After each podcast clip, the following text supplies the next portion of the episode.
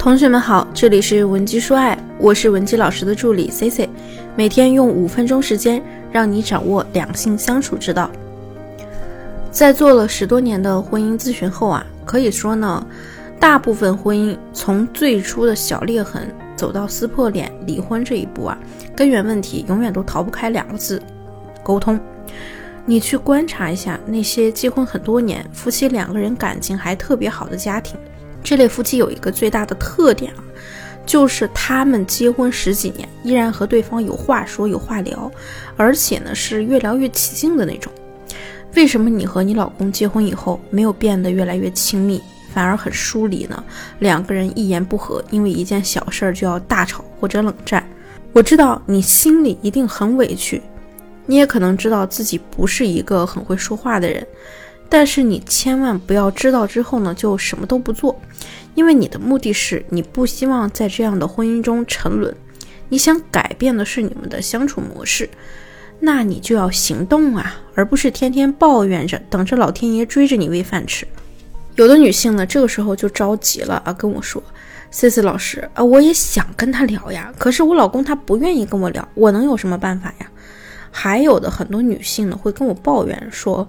我老公那个人啊，自己就不爱说话，我又不是他肚子里的蛔虫，我怎么知道他想什么呀？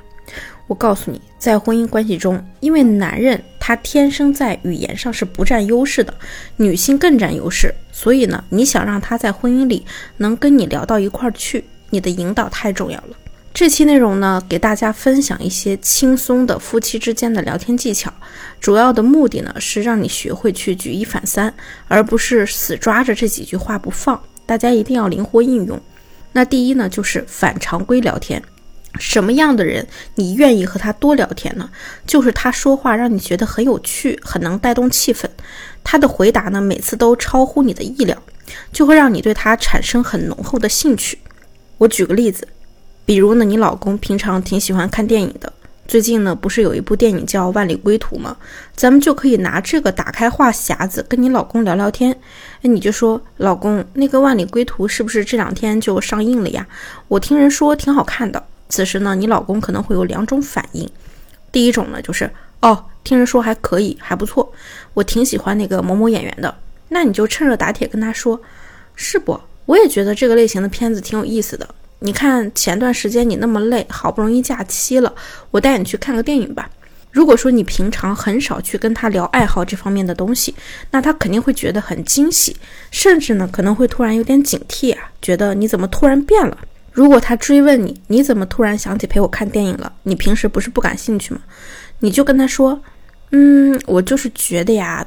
其实有了孩子之后，我老把精力放在孩子身上，对你呢有一些疏忽，我心里挺不舒服的。我就想让你开开心心的，我也开开心心的。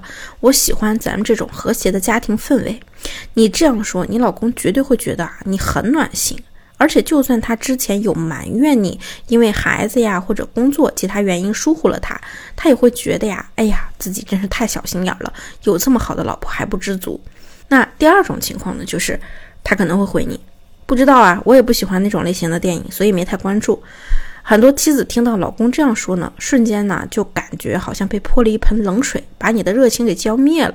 可能你们的对话就止步于此了。我们要记住啊，我们要反常规的操作，所以你就立刻接着他的话说。我也是那天看到那个海报，感觉啊那个主角长得还挺像你的。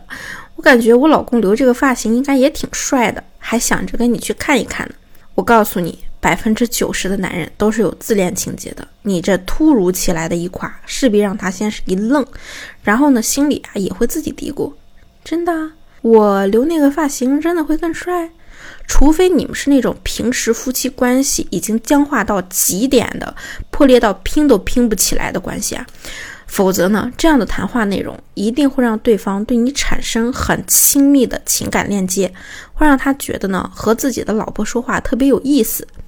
非正常逻辑聊天法的实战应用，如果你要运用这种技巧呢，你的反应能力就要快，要能够接住对方对你的各种刁难。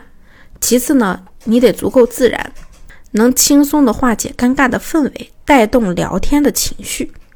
那第二呢，就是愿者上钩聊天法。你们都钓过鱼吧？钓鱼的时候呢，咱们是不是先把鱼饵挂在鱼钩上呢？其实这就相当于先给了结果，鱼才咬钩的。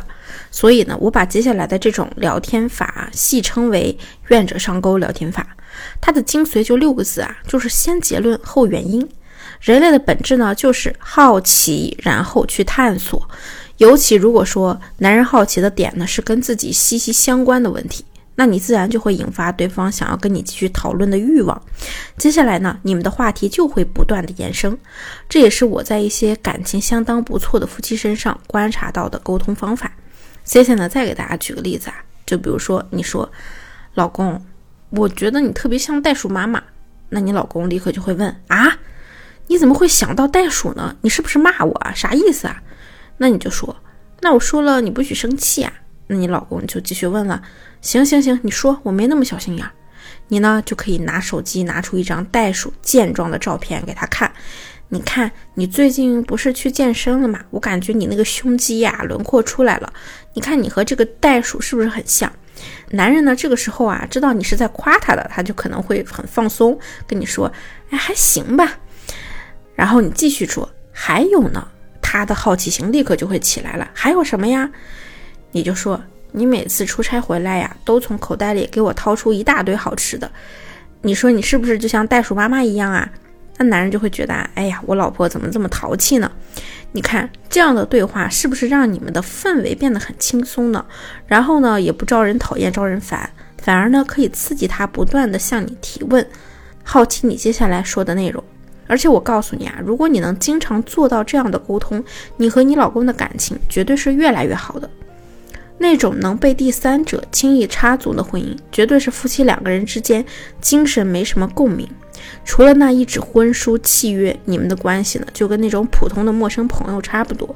所以啊，我为什么要教大家去和另一半在婚姻中改善沟通方式？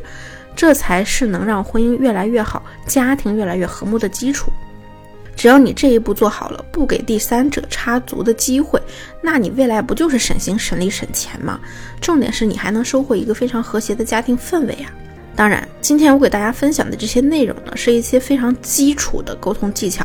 如果说你们的夫妻关系呢现在已经破裂了，你不知道下一步怎么去修复，或者说你很坚定想要离婚，但又不知道怎么为自己争取更多权益，可以添加 C C 的微信文姬零七零。文姬的小写全拼零七零，把你的问题发给我，即可获得一到两小时一对一免费的情感分析服务。我们下期内容更精彩，文姬说爱，你的得力军师。